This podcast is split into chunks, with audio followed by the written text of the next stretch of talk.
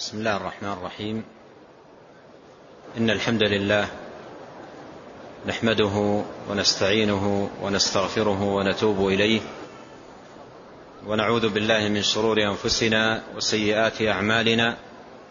من يهده الله فلا مضل له ومن يضلل فلا هادي له. وأشهد أن لا إله إلا الله وحده لا شريك له. وأشهد أن محمدا عبده ورسوله. صلى الله وسلم عليه وعلى آله وأصحابه أجمعين.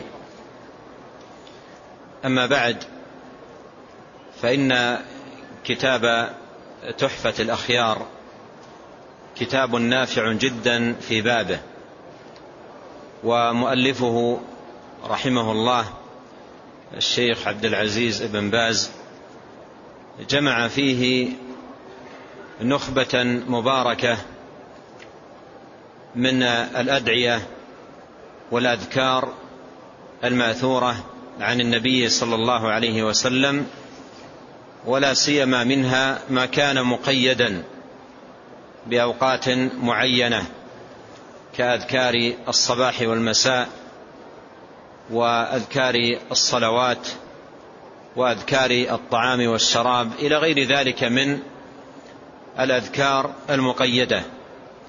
ولهذا ينبغي أن يكون هناك تعاون على العناية بهذا الكتاب من عدة جهات. أولا أن يحرص المسلم على حفظ هذه الأدعية والأذكار حفظا صحيحا حفظا متقنا بألفاظها المأثورة عن النبي صلى الله عليه وسلم. وأن يحذر من الخطأ لأن بعض الخطأ يحيل المعنى ويغيره حتى في حركة الإعراب. ولهذا ينبغي أن يكون حفظ العبد لهذه الأذكار حفظا صحيحا. الناحية الثانية أن يعتني بكل ذكر من هذه الأذكار في وقته وأن يأتي به على على الدوام والاستمرار في كل يوم وكل ليلة. وتكون منه محافظة على هذه الأذكار في أوقاتها المأثورة عن النبي صلى الله عليه وسلم. والأمر الثالث أن يعتني مع ذلك كله بفهم معاني هذه الأذكار وتحقيق غاياتها ومقاصدها ومعرفة مراميها وكل ذكر له من الحكم البديعة والمقاصد العلية التي ينبغي أن يعنى بها المسلم. وقد قال العلماء رحمهم الله إن أثر الذكر في العبد نفعا ورفعة وعلوا بحسب عنايته بفهم هذه الأذكار. لأن من كان يتعامل مع هذه الأذكار على أنها ألفاظ مجردة تقال في هذه الأوقات فإنها في مثل هذه الحال تكون ضعيفة التأثير. بينما إذا تأمل المسلم في معانيها ودلالاتها وحقق مقاصدها وغاياتها فإن أثرها حينئذ يكون كبيرا ونفعها يكون عظيما. الناحية الرابعة أن يكون هناك تعاون على مستوى البيت بحيث إذا حافظ ولي الأمر ورب البيت على هذه الأذكار أن يحرص على تنشئة من تحته من الأولاد والبنين والبنات والأهل على العناية بهذه الأذكار لأنها بإذن الله تبارك وتعالى ستكون حصنا للبيت وحرزا له وحفظا من الشياطين ومن الشرور ومن الآفات. وكثير من الأمور التي تقع للأبناء وللبنات سببها عدم التحصن بذكر الله تبارك وتعالى. ولهذا ينبغي أن يعود الناشئة وينشأ الأبناء والبنات على حفظ هذه الأذكار والمحافظة عليها ويتدرج معه في في هذه الأذكار شيئا فشيئا في أول الأمر يعطى ذكرا واحدا من أذكار الصباح والمساء حتى يمضي عليه فترة ثم يزاد وهكذا في بقية الأذكار يعود وينشأ ويدرب منذ صغره على المحافظة عليها. ثم في الوقت نفسه يحاول الأب أن يعتني بأبنائه من حيث آه، فهم معاني هذه الأذكار ودلالاتها.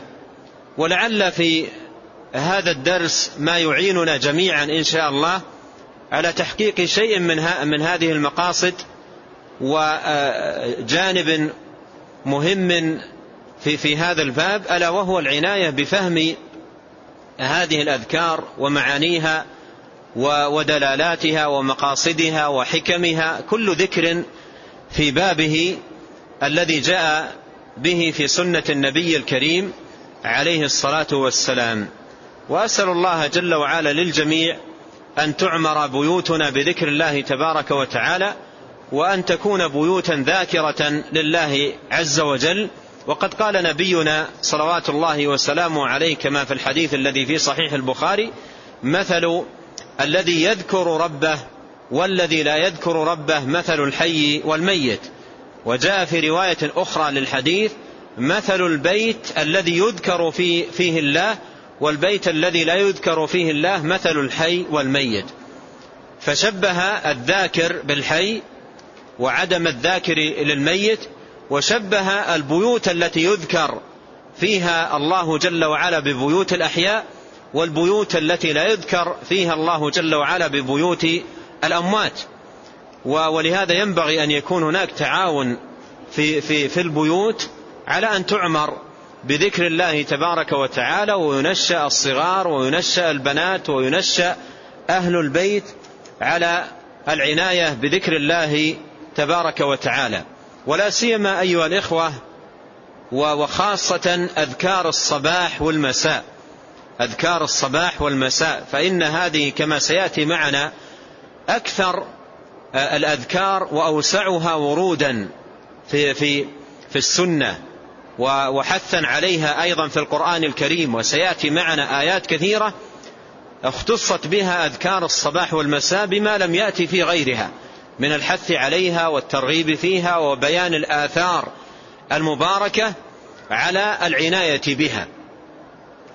ولهذا كان متأكدا علينا جميعا أن نعنى بالأذكار عموما وبأذكار الصباح والمساء.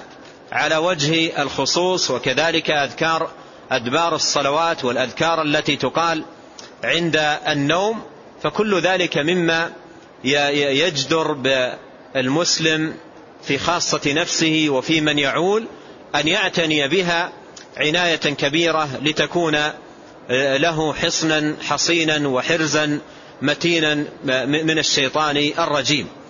وقد جاء في حديث عن نبينا صلوات الله وسلامه عليه ذكر فيه وصية يحيى عليه السلام لقومه وأنه وأن الله عز وجل أمره أن يوصي قومه بخمسة أمور وأنه أوصى قومه, قومه بها كما أمره الله وهي الوصية بالتوحيد والوصية بالصلاة والوصية بالصيام والوصية بالذكر ثم قال في الوصية الخامسة وآمركم بذكر الله وآمركم بذكر الله.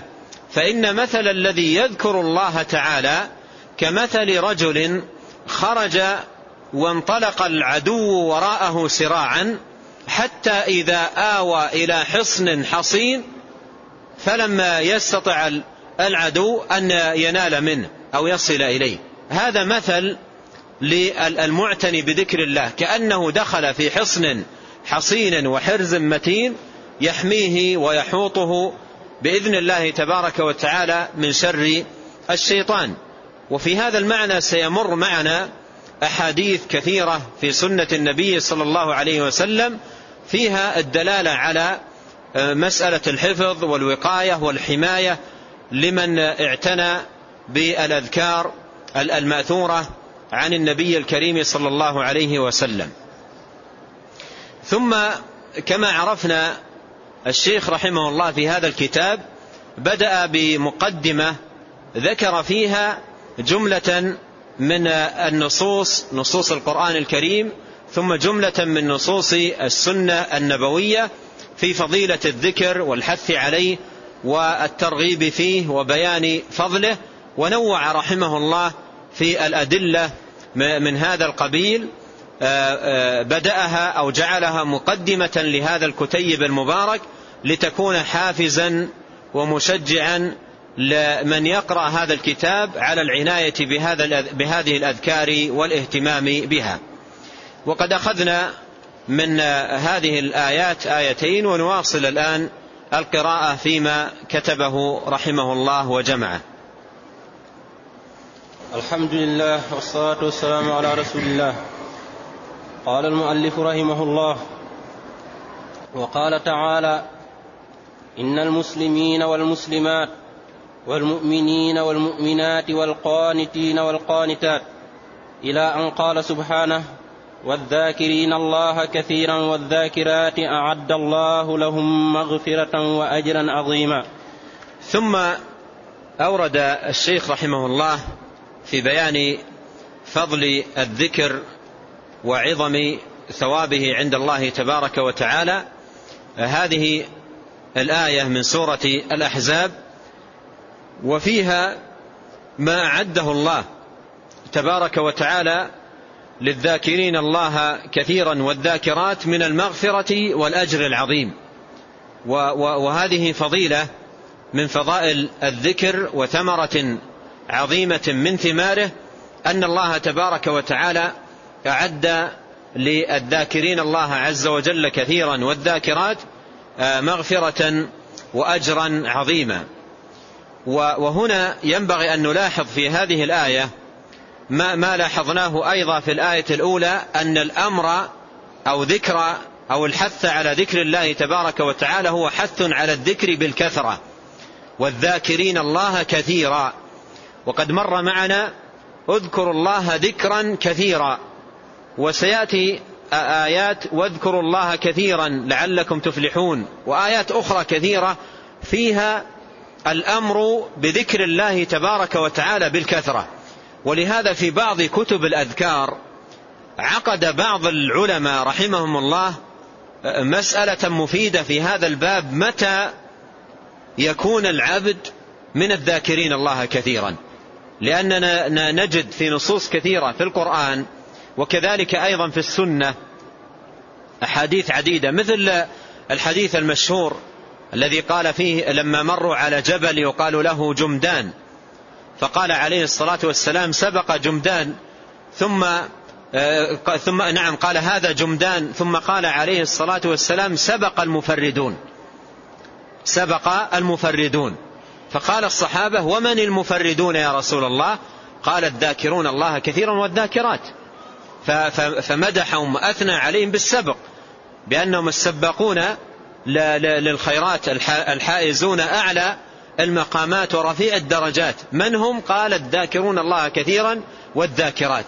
فالعلماء رحمهم الله عقدوا مسألة في بعض كتب الأذكار متى يكون العبد من الذاكرين الله كثيرا. ما الذي يواظب عليه العبد من ذكر الله تبارك وتعالى فيكون به من الذاكرين الله تبارك وتعالى كثيرا والذاكرات. فهذه حقيقة مسألة مهمة ينبغي أن تكون منا على بال ونحن نقرأ أمثال هذه الآيات وأمثال هذه النصوص التي فيها حث على ذكر الله تبارك وتعالى بالكثرة. هنا أيها الإخوة أنقل لكم عدة نقول مفيدة ونافعة جدا من كلام أهل العلم في, في بيان متى أو بما يكون العبد من الذاكرين الله كثيرا والذاكرات وأبدأها أولا بما جاء عن ابن عباس رضي الله عنهما. جاء عنه رضي الله عنه أنه قال في, في معنى الآية قال يذكرون الله في أدبار الصلوات وغدوا وعشية يعني أذكار الصباح والمساء يحافظون عليها. وفي المضاجع أذكار النوم. وكلما استيقظ من نومه أيضا أذكار الانتباه من النوم. وكلما غدا أو راح من منزله ذكر الله. هذا كلام ابن عباس رضي الله عنه في معنى قول الذاكرين الله كثيرا والذاكرات. من هم؟ قال المراد يذكرون الله في أدبار الصلوات. وغدوا وعشيا وفي المضاجع وكلما استيقظ من نومه وكلما غدا أو راح من منزله ذكر الله تعالى. لاحظوا هنا في كلام ابن عباس ولو لم يأتنا في هذا الباب إلا هذه الكلمة لكفت. لاحظوا هنا في كلام ابن عباس رضي الله عنهما أن العبد يكون من الذاكرين الله عندما يعتني بهذه الأذكار الموظفة الراتبة أذكار الصباح أذكار المساء أذكار النوم أذكار الانتباه أذكار الصلوات وأدبار الصلوات وأذكار الغدو والرواح وما يتعلق بغدو الإنسان. خروجه من منزله ماذا يقول؟ إذا ركب دابته ماذا يقول؟ إذا دخل المسجد ماذا يقول؟ إذا خرج منه ماذا يقول؟ إذا دخل بيته ماذا يقول؟ إذا تناول الطعام ما إلى غير ذلك. يعود نفسه على هذه الأذكار يعتني بها فإنه بهذه العناية وهذه المواظبة يكتب بإذن الله تبارك وتعالى من الذاكرين الله كثيرا. أيضا يقول مجاهد آه، رحمه الله وهو من التابعين يقول لا يكون من الذاكرين الله كثيرا والذاكرات حتى يذكر الله قائما وقاعدا ومضطجعا حتى يذكر الله قائما وقاعدا ومضطجعا أي أنه يذكر الله على كل أحواله على كل أحواله. في قيامه آه، يذكر الله وفي قعوده يذكر الله وفي أيضا اضطجاعه يذكر الله. ولاحظوا كلمة مجاهد هنا رحمه الله هي قريبة من كلمة آه، ابن عباس لأن أحوالك أحوالك إما قائم وإما قاعد وإما مضطجع. ولك في كل حال من هذه الأحوال مقامات تذكر الله تبارك وتعالى فيها. فيشير مجاهد إلى العناية بذكر الله تبارك وتعالى في كل أحوال المسلم سواء كان في قيام أو كان في قعود أو كان في اضطجاع فإنه في كل أحواله يذكر الله تبارك وتعالى. أيضا يقول عطاء من صلى الصلوات الخمس بحقوقها فهو داخل في قول الله تعالى والذاكرين الله كثيرا والذاكرات من صلى الصلوات الخمس بحقوقها لأنه ليس كل صلاة تحقق المقصود وينال بها المراد إلا إذا كانت صلاة عمرت بذكر الله تبارك وتعالى صلاة أقيمت على ذكر الله تبارك وتعالى. وسيأتي معنا أن أحوال الناس في العبادة بما فيها الصلاة بحسب حظهم فيها من ذكر الله. وأعظم الناس أجرا في صلاتهم أكثرهم ذكرا لله فيها. أعظم الناس أجرا في صيامهم أكثرهم ذكرا لله فيه. أعظم الناس أجرا في حجهم أكثرهم ذكرا لله فيه. وقد جاء في هذا حديث ثابت عن النبي صلى الله عليه وسلم حديث حسن بشواهده أن النبي عليه الصلاة والسلام سئل أي المصلين أعظم أجرا؟ قال أكثرهم لله ذكرا. قيل أي الحجاج أكثر أجرا؟ قال أكثرهم لله ذكرا. قيل أي الصوام أكثر أجرا؟ قال أكثرهم لله ذكرا. فلا يسأل عن طاعة أي الناس فيها أعظم أجرا؟ إلا ويقول عليه الصلاة والسلام أعظمهم لله ذكرا أي في تلك الطاعة. ولهذا فإن العلامة ابن القيم رحمه الله في كتابه الوابل الصيب وهو كتاب نافع جدا في باب الأذكار والدعوات وأيضا بدأ بمقدمة ماتعة ونافعة في فوائد الذكر وقال في بدايتها للذكر أكثر من مئة فائدة وذكر في, في, في كتابه نفسه ما يزيد على السبعين فائدة من فوائد الذكر وآثاره على العبد في دنياه وأخراه. فابن القيم رحمه الله ماذا كنت أريد أن أقول في كتاب ابن القيم؟ ها؟ لا لا قبل ذلك. ها؟ نعم. ابن القيم رحمه الله أورد هذا الحديث. ابن القيم رحمه الله أورد هذا الحديث. أعظم الناس أجرا لما سئل النبي عليه الصلاة والسلام أي المصلين أعظم أجرا إلى آخر الحديث؟ أورد هذا الحديث في كتابه الوابل الصيب وقال رحمه الله أو استنتج منه قاعدة مفيدة جدا ستجدون في كتاب الوابل الصيب. أورد قاعدة مفيدة استخرجها من الحديث ألا وهي أن أعظم أعظم الناس أجرا في كل طاعة أكثرهم لله ذكرا فيها. أعظم الناس أجرا في كل طاعة أكثرهم لله ذكرا فيها. في الحج في الصيام في الصدقة في الجهاد في كل طاعة. أعظم الناس أجرا في, في كل طاعة هم أكثرهم لله ذكرا في تلك الطاعة. أيضا مما ورد في النصوص في, في بيان بما يكون العبد من الذاكرين الله كثيرا والذاكرات ما جاء في سنن أبي داود وابن ماجة والحاكم وغيرهم بإسناد صحيح من حديث أبي سعيد الخدري رضي الله عنه قال قال رسول الله صلى الله عليه وسلم إذا أيقظ الرجل أهله من الليل إذا أيقظ الرجل أهله من الليل فصليا أو صلى ركعتين جميعا كتب من الذاكرين الله كثيرا والذاكرات. أيضا مما جاء عن العلماء رحمهم الله ما جاء عن أبي عمرو بن الصلاح رحمه الله فيما نقله عنه النووي رحمه الله في كتاب الأذكار حيث سئل أبو عمرو بن الصلاح سئل عن القدر الذي يصير به العبد من الذاكرين الله كثيرا والذاكرات. فقال إذا واظب على الأذكار المأثورة إذا واظب على الأذكار المأثورة المثبتة صباحا ومساء في الأوقات والأحوال المختلفة ليلا ونهارا وهي مبينة في كتاب عمل اليوم والليلة كان من الذاكرين الله كثيرا والذاكرات.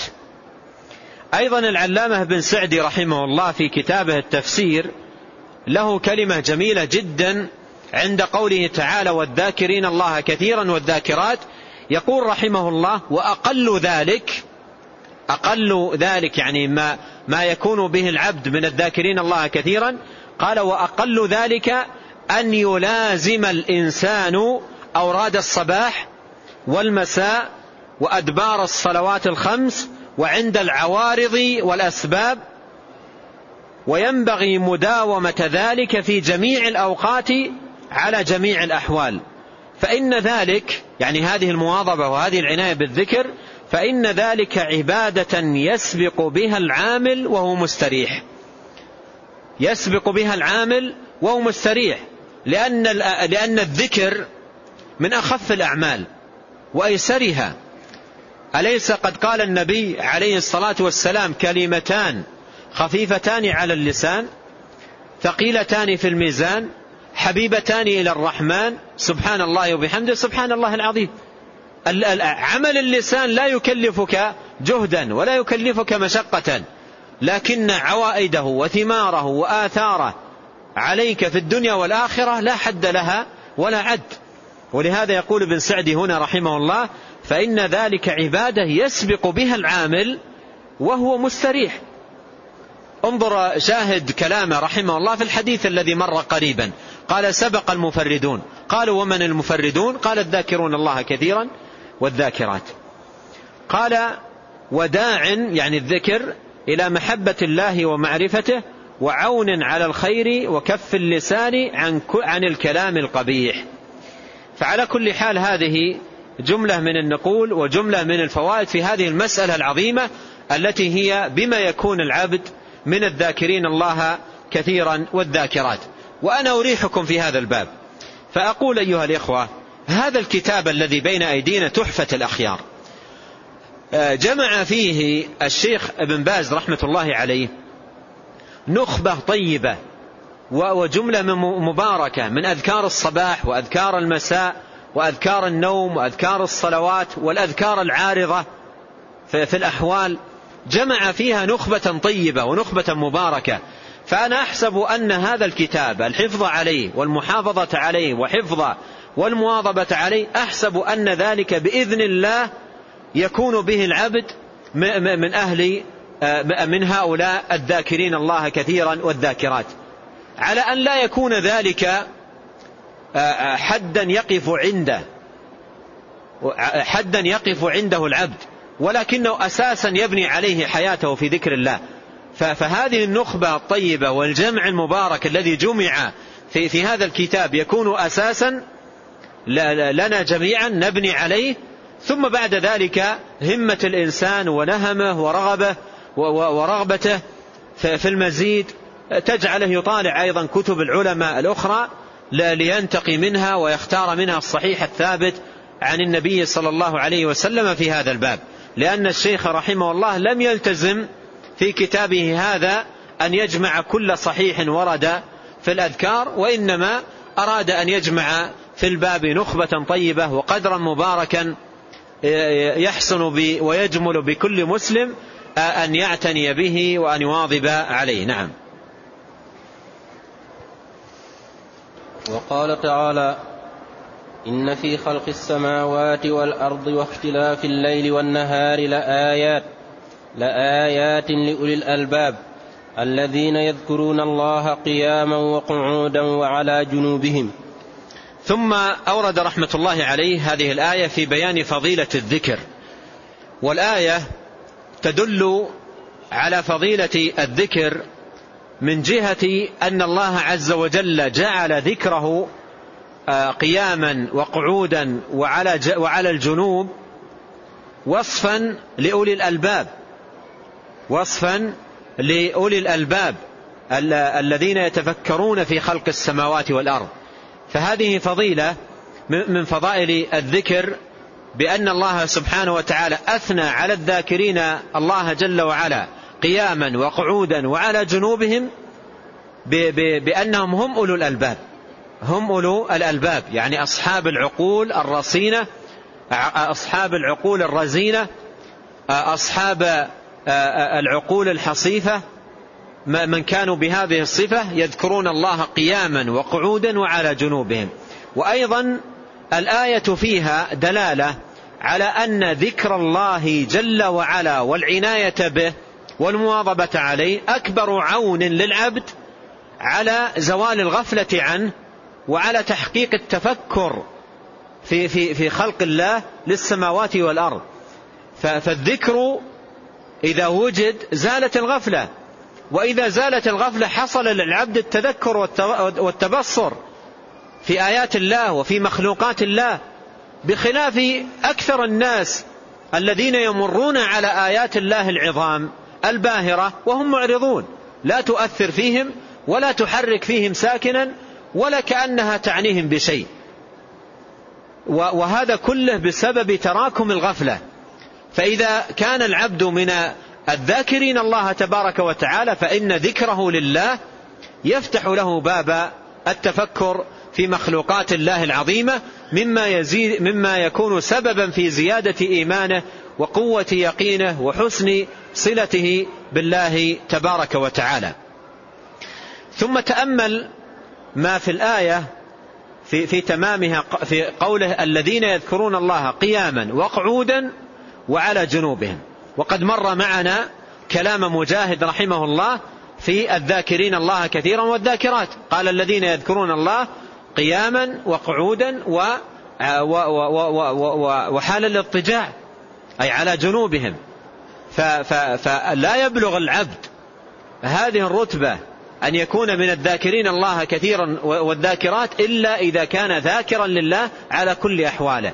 في قيامه يذكر الله وفي قعوده يذكر الله وإذا اضطجع على جنبه يذكر الله فهو في كل أحواله يكون ذاكرا لله سبحانه وتعالى. نعم.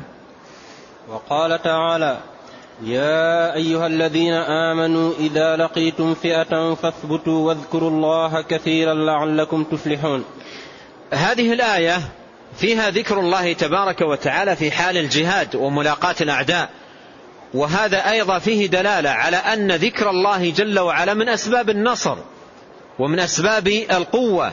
بل قال العلماء إن ذكر الله جل وعلا يعطي الذاكر قوة بدنية. ليس فقط قوة روحية بل يعطي بدن يعطي بدنه يعطي الذاكر قوة بدنية بمعنى أنه يحصل له قوة بدنية مثل ما يحصل مثل ما تحصل له هذه القوة بتناوله الطعام المفيد النافع. واستدل العلماء رحمهم الله على ذلك بنصوص منها قصة فاطمة رضي الله عنها لما طلبت من النبي صلى الله عليه وسلم أن يعطيها خادم. فقال لها عليه الصلاة والسلام ألا أدلك على ما هو خير لك من خادم؟ قالت بلى يا رسول الله. قال تقولين عند ما تأوين إلى الفراش عند النوم سبحان الله ثلاثا وثلاثين الحمد لله ثلاثا وثلاثين الله أكبر أربعا وثلاثين. فالنبي صلى الله عليه وسلم أخبر فاطمة أن هذا خيرا لها من خادم.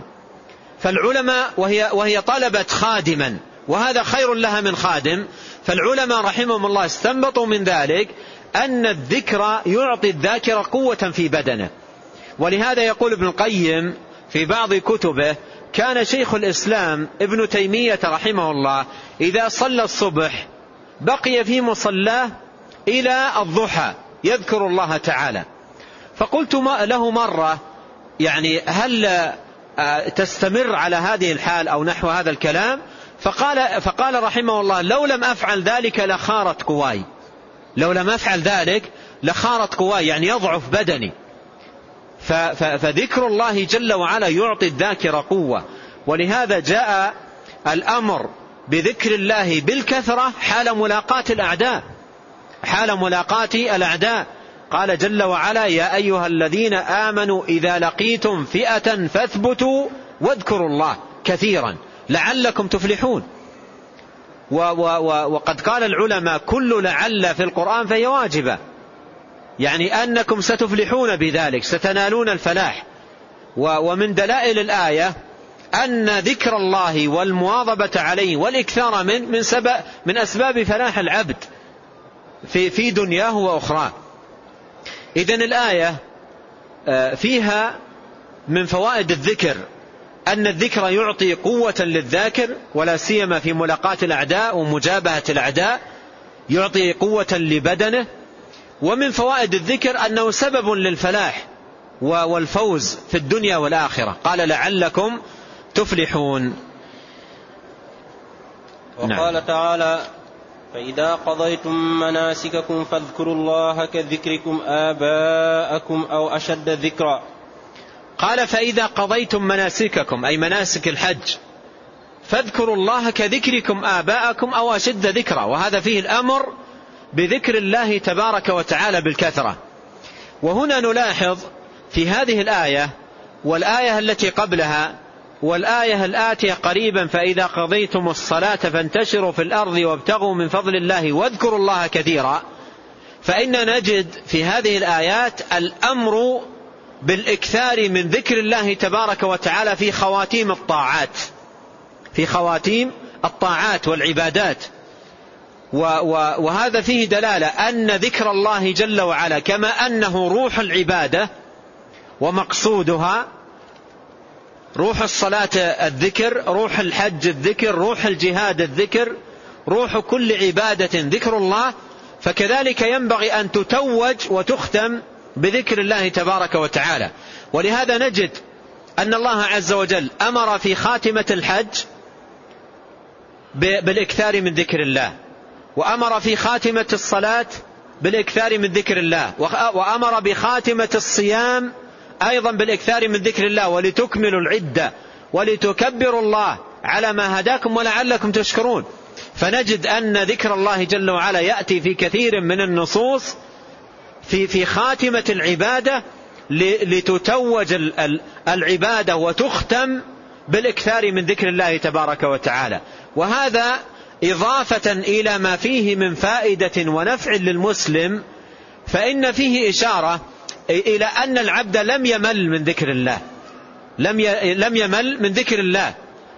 فلهذا كلما ختم طاعة من الطاعات يلهج بذكر الله بالكثرة مما يدل على شدة الرغبة وشدة الحرص وقوة العزيمة في العناية بذكر الله تبارك وتعالى. فهو يذكر الله في الطاعات الكبار المأمور بها فرائض الإسلام ثم أيضا يختمها بالإكثار من ذكر الله تبارك وتعالى ليكون ذلك آه، آه، حافظا له وحافزا له على آه، لين العبادات وسهولتها ويسرها عليه مما يستقبله من طاعات آتية وعبادات قادمة.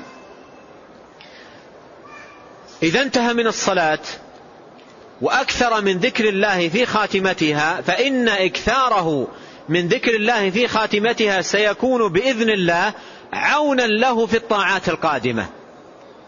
وخذوا هذه الفائدة من قول النبي عليه الصلاة والسلام لمعاذ بن جبل. يا معاذ إني أحبك فلا تدعن دبر كل صلاة أن تقول اللهم عني على ذكرك وشكرك وحسن عبادتك. نعم. وقال تعالى يا أيها الذين آمنوا لا تلهكم أموالكم ولا أولادكم عن ذكر الله ومن يفعل ذلك فأولئك هم الخاسرون. هذه الآية في أي سورة وردت؟ هذه الآية في أي سورة وردت؟ في سورة المنافقون. في سورة المنافقون هنا لفتة جميلة ذكرها بعض العلماء رحمهم الله. في سورة المنافقون الله جل وعلا ماذا قال عن المنافقين؟ في مسألة الذكر.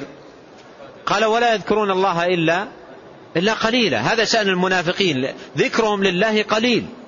لا لا لا تتحرك ألسنتهم بذكر الله تبارك وتعالى إلا قليلا وشيئا يسيرا. فهذا المرض الذي في قلوبهم الذي هو مرض النفاق والعياذ بالله جعل ألسنتهم ما تستطيع أن تتحرك بذكر الله تبارك وتعالى إلا بقدر يسير.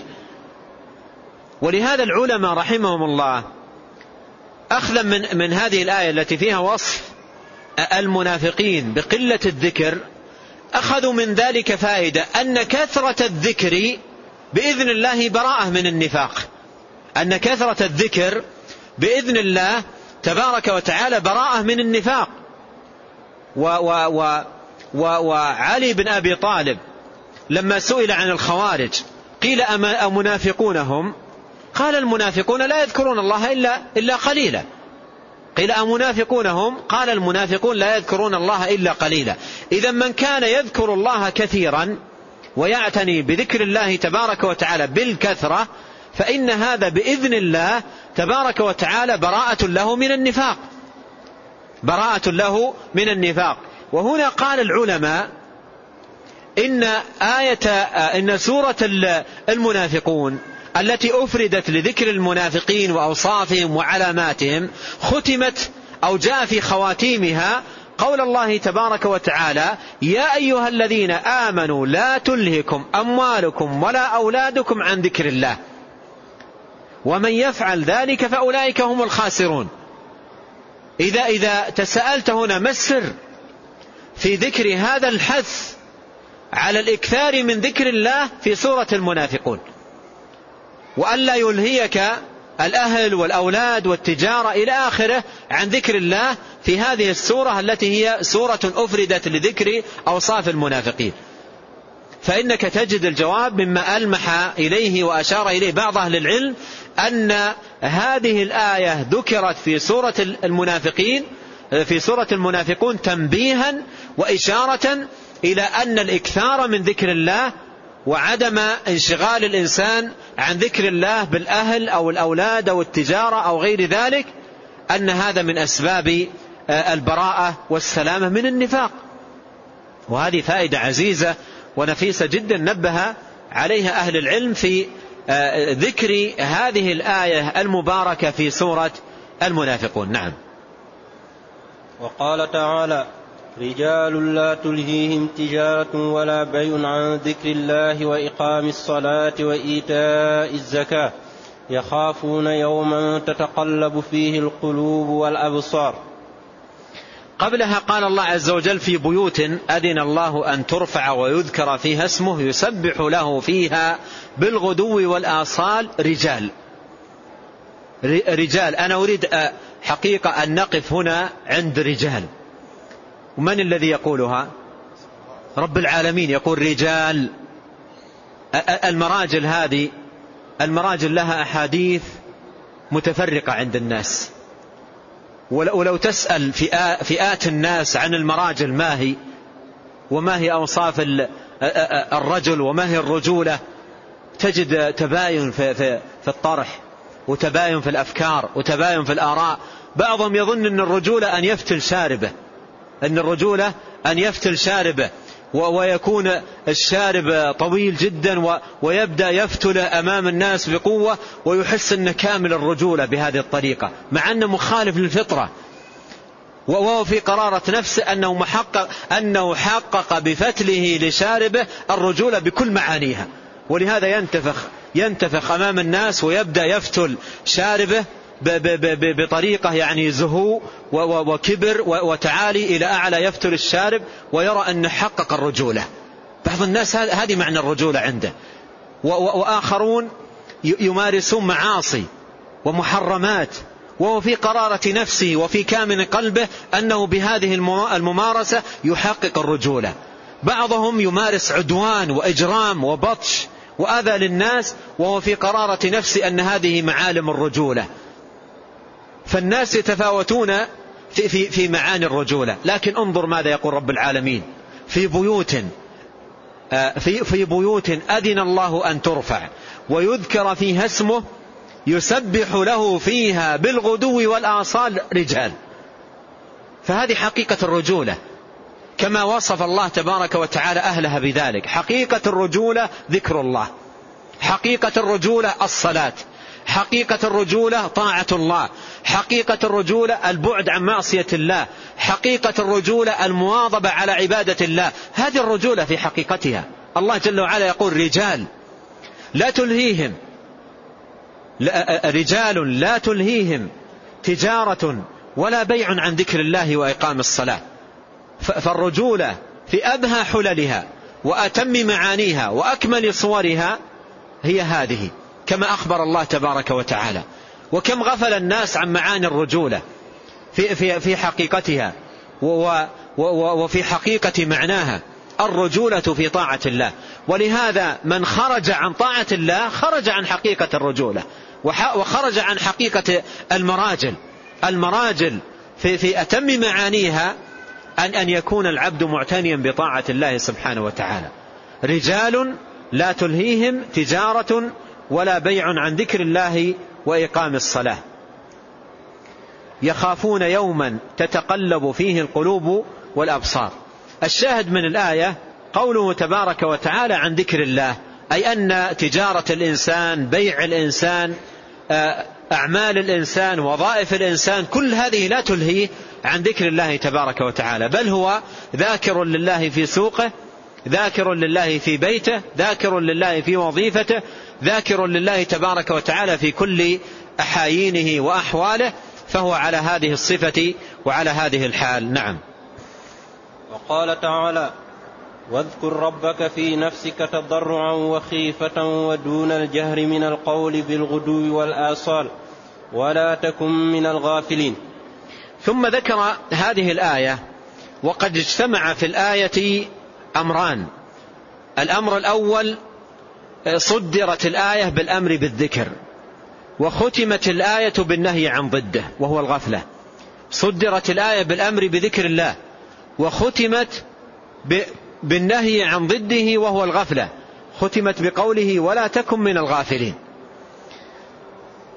فلاحظ ما صدرت به وما ختمت به وتأمل ما الذي يزول به العبد ما الذي يزول عن العبد به وصفه بالغفلة؟ الآية ختمت بقوله ولا تكن من الغافلين. فالغفلة تكون بزوال الذكر. إذا لم يكن العبد ذاكرا فهو غافل. إما ذاكر وإما غافل لا يخرج من هاتين. فما هو الذكر الذي تزول به الغفلة؟ تأمل الآية ثانية. قال واذكر ربك في نفسك تضرعا وخيفة ودون الجهر من القول من القول بالغدو والآصال. هذه المعاني تزول بها الغفلة.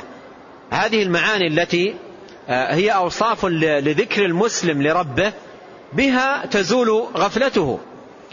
قال واذكر ربك في نفسك. واذكر ربك في نفسك. هنا فيه الأمر بأن يكون الذكر في النفس والمراد بينك وبين نفسك. ليس المراد بالذكر هنا في النفس أي في الصدر دون تحريك اللسان. ليس هذا المراد. وإنما المراد بالذكر في النفس أن يكون بينك وبين نفسك. فتكون جامعا في ذلك بين تحريك اللسان. بذكر الله تبارك وتعالى مع أيضا حضور القلب. مع حضور مع حضور القلب. فتكون ذاكرا لله تبارك وتعالى بلسانك وأيضا بقلبك. ليس على وجه الجهر وإسماع الناس وإنما بينك وبين نفسك. تذكر الله تبارك وتعالى. قال واذكر ربك في نفسك تضرعا. وهذا فيه الإلحاح والمداومة والاستمرار والمواظبة على ذكر الله تبارك وتعالى. وخيفة وخيفة أي تكون في ذكرك لله تبارك وتعالى خائفا جامعا بين العناية بالذكر والخوف. مثل ما قال الحسن البصري رحمه الله قال المؤمن جمع بين بين الإحسان والمخافة. والمنافق جمع بين المس بين الإساءة والأمن. فلاحظ هنا إحسان إحسان ومخافة ذكر لله تضرع مع الخوف. خائف من الله جل وعلا. يقول ابن, ابن أبي مليكة أدركت أكثر من ثلاثين صحابيا كله كلهم يخاف النفاق على نفسه.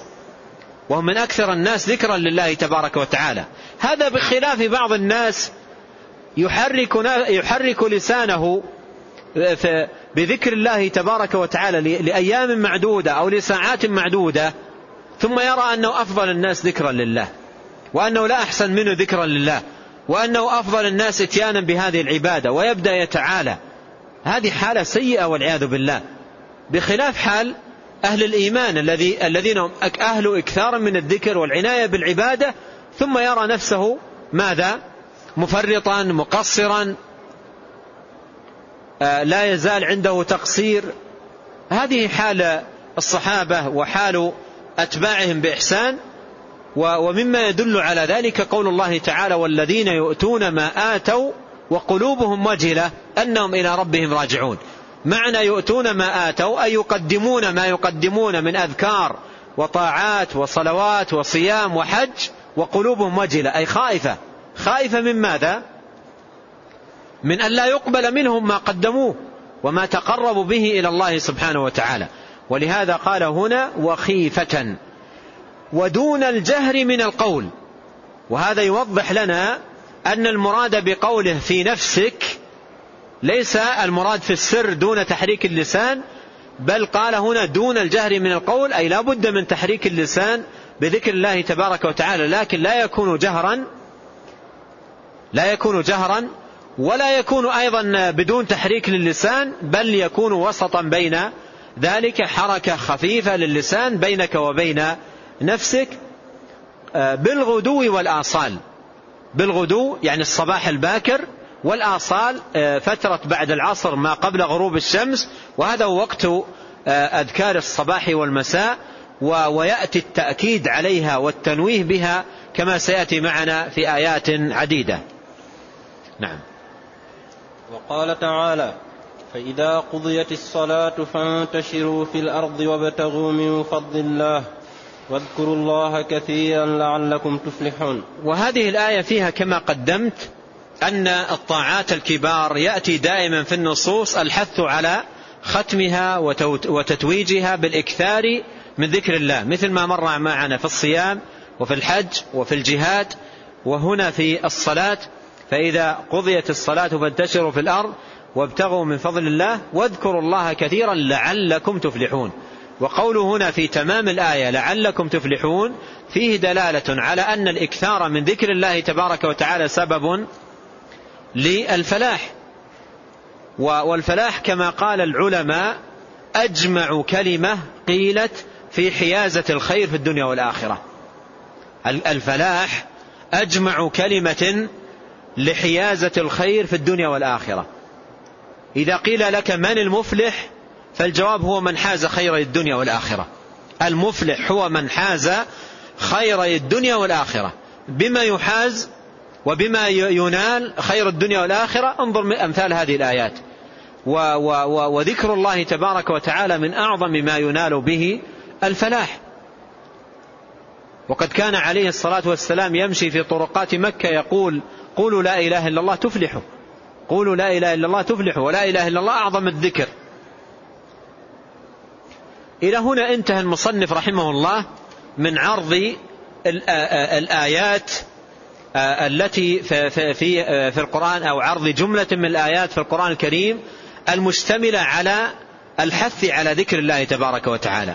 ولو تأملنا في هذه الآيات التي مضت لوجدنا أنها متنوعة في دلالاتها على ذكر الله عز وجل وفضله وعظيم ثوابه عند الله عز وجل. وابن القيم رحمه الله في في كتابه مدارج السالكين. ذكر كلاما جميلا لعله سيكون مشتملا على تلخيص لما عرفناه من الآيات التي عرضها الشيخ رحمه الله. ابن القيم رحمه الله يقول الذكر ورد في القرآن على عشرة وجوه يعني الأمر بالذكر والحث عليه وبيان فضله وثوابه إلى آخره يقول ورد في القرآن على عشرة وجوه. أريد أيها الإخوة أن تكون متابعتكم معي لهذه الوجوه بمحاولة منكم تطبيقها على الآيات التي أوردها الشيخ رحمة الله عليه. حاولوا أن تطبقوا هذه الوجوه التي يذكر ابن القيم الآن على الآيات التي أوردها الشيخ رحمه الله. قال أولا الأمر به. الأمر به. الوجه الأول الأمر به. مر معنا آيات كثيرة فيها ماذا؟ الأمر بذكر الله تبارك وتعالى. عن أول آية عندنا يا أيها الذين آمنوا اذكروا الله ذكرا كثيرا. هذا النوع الأول. النوع الثاني قال النهي عن ضده من الغفلة والنسيان. الآية التي قبل الأخيرة قال فيها ولا تكن من الغافلين. النوع الثالث تعليق الفلاح باستدامته وكثرته. وهذا مر معنا مثل الآية الأخيرة قال لعلكم تفلحون. تعليق الفلاح باستدامته وكثرته. قال الرابع الثناء على أهله. الثناء على أهله. وهذا أيضا مر معنا في آيات عديدة فيها ثناء الله تبارك وتعالى على الذاكرين الله كثيرا والذاكرات. الوجه الخامس الثناء على أهله مثل إن المسلمين والمسلمات إلى أن ختم بقوله والذاكرين الله كثيرا والذاكرات. هذا كله ثناء من الله تبارك وتعالى على أهل الذكر. الوجه الخامس الإخبار عن خسران من لها عنه بغيره. الإخبار عن خسران من لها عنه بغيره. ما هي الآية؟ لا تلهكم أموالكم ولا أولادكم عن ذكر الله ومن يفعل ذلك فأولئك هم الخاسرون. فمن لها عن الذكر بالتجارة بالأولاد بالبيع بالشراء بالصناعة بالأعمال إلى آخره فهو خاسر. فيقول ابن القيم الإخبار عن خسران من لها عنه بغيره. السادس أنه سبحانه جعل ذكره لهم جعل ذكره لهم جزاء لذكرهم له. أين الدليل؟ فاذكروني أذكركم. جعل ذكره لهم جزاء لذكرهم له. الجزاء من جنس العمل. وقد جاء في الحديث من ذكرني في نفسه ذكرته في نفسي ومن ذكرني في ملأ ذكرته في ملأ خير منهم. الوجه السابع الإخبار بأنه أكبر من كل شيء. الإخبار بأنه أكبر من كل شيء. هذا لم يرد في الآيات التي أوردها الشيخ رحمه الله. فما هي الآية؟ ولذكر الله أكبر. ولذكر الله أكبر. يعني من كل شيء. فالإخبار بأنه أكبر من كل شيء. الوجه الثامن الثامن أنه جعله يعني الذكر خاتمة الأعمال الصالحة كما كان مفتاحها. خاتمة الأعمال الصالحة هذا مر معنا عليه عدة أمثلة. مرنا مر معنا خاتمة الحج وخاتمة الصيام أوردت لكم الآية وخاتمة الصلاة. فالشيخ ابن القيم رحمه الله يقول جعله خاتمة الأعمال الصالحة كما أنه مفتاحها. الوجه التاسع الإخبار عن أهله بأنهم أهل الانتفاع بآياته وأنهم أولو الألباب. الإخبار عن أهله؟ بأنهم أهل الانتفاع بآياته وأنهم أولو الألباب. هذا في قوله إن في خلق السماوات والأرض واختلاف الليل والنهار لآيات لأولي الألباب. من هم؟ الذين يذكرون الله قياما وقعودا وعلى جنوبهم.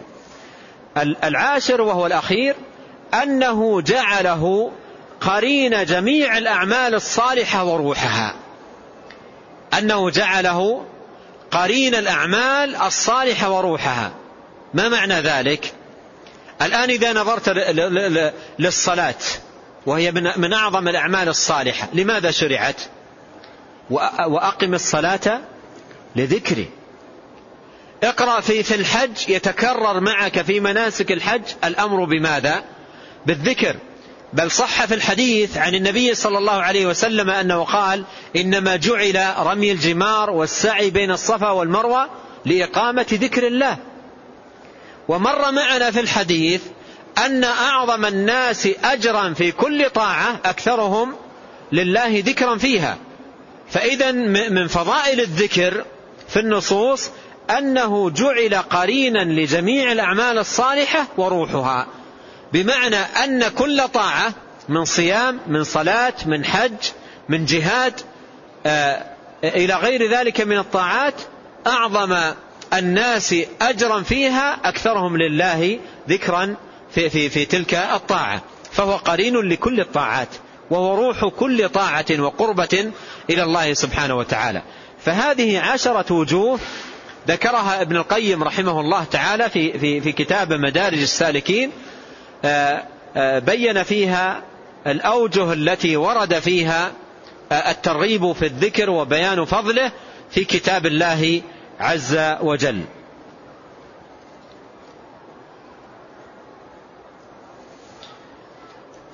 ونكتفي بهذا القدر والله تعالى أعلم وصلى الله وسلم على نبينا محمد وعلى آله وأصحابه أجمعين.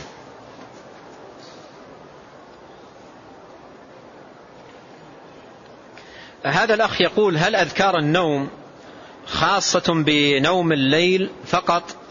أم يشمل آه، نوم الليل ونوم النهار؟ آه، أولا آه، أرجو أن تسمحوا لي بتوجيه للإخوة حتى يعني تكمل الفائدة. أود أن أن تركز الأسئلة في في الموضوعات. يعني الآن أذكار النوم ستأتي عندنا في الكتاب. وطرح هذا السؤال آه، وقت ورود أذكار النوم يكون في غاية المناسبة حتى آه، من يحضر معنا سيجد أن الفائدة جاءت في وقتها ويعلقها في كتابه في مكانها. فأذكار النوم ستأتي. أجيب على هذا السؤال أو أؤجله هذا السؤال تقريبا اتفقنا على تأجيله لكن جاني أخ حبيب أو ابن حبيب قال نحن سنسافر إلى مكة وما ما ما نتمكن من البقاء في هذا الدرس فنريد أن تجاوب الآن على على السؤال. وأيضا نفس السؤال جاء في ورقة ثانية يقول هل المسلم إذا أراد القيلولة يأتي بأذكار النوم؟ فالأذكار التي وردت هي في أذكار نوم الليل. يعني في غالبها في أذكار نوم الليل. لكن بعض هذه الأذكار بعض هذه الأذكار يناسب أن يأتي به الإنسان متى نام. سواء في في ليل أو في نهار أو أي ساعة احتاج فيها إلى النوم يأتي بها مثل آه، باسمك اللهم وضعت جنبي وبك أرفعه فإن أمسكت نفسي فارحمها. وإن أرسلتها فاحفظها بما تحفظ به عبادك الصالحين. فأمثال هذا الذكر يناسب أن يأتي به المسلم في في أي ذكر آه، في نعم في أي نوم منه في في صباح أو مساء. لكن بعض الأذكار جاءت مقيدة منصوصا فيها على نوم الليل. وأن مثلا من أتى به ومات من ليلته.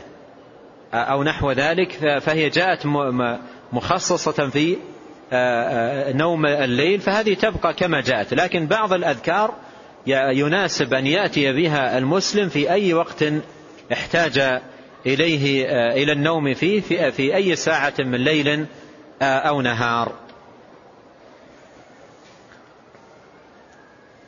هذا يقول ما هي العوامل التي تجعل المسلم من الذاكرين؟ هذا حقيقة من الأسئلة المهمة جدا. ما هي العوامل التي تجعل المسلم من الذاكرين؟ العوامل في هذا الباب عديدة. العوامل في هذا الباب عديدة. العامل الأول أن تستعين بالله. لا يمكن أن تذكر الله إلا إذا عانك الله. اللهم عني على ذكرك وشكرك وحسن عبادتك. الصحابة رضي الله عنهم يقولون لولا الله ما اهتدينا ولا صمنا ولا صلينا. لا يمكن أن تكون من الذاكرين إلا إذا عانك الله.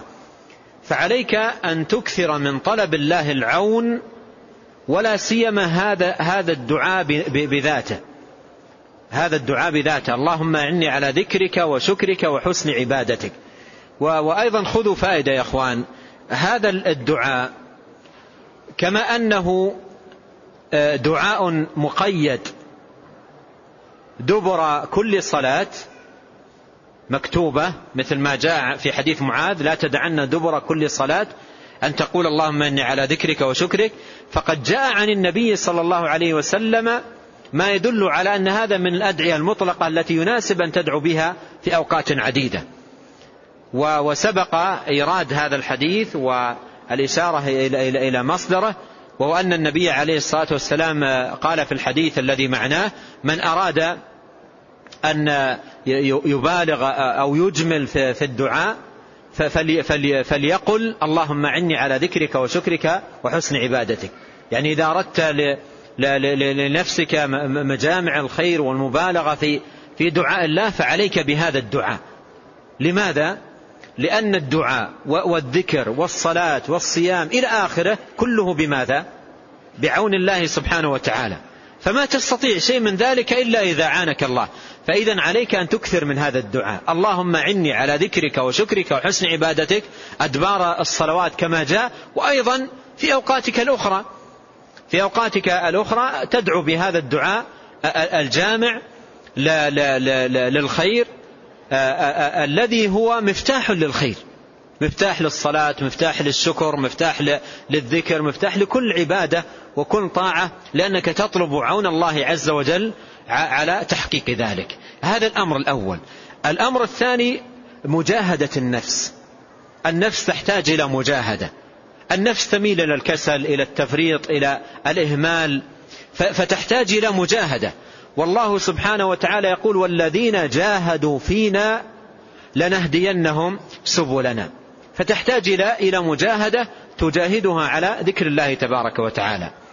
الأمر الثالث ينبغي أن يكون عندك في, في, في بيتك آه، كتب صحيحة في الأذكار مثل هذا الكتاب المبارك كتاب الشيخ ابن باز أن يكون عندك كتب في الأذكار وأن تدمن النظر فيها تكثر من قراءتها.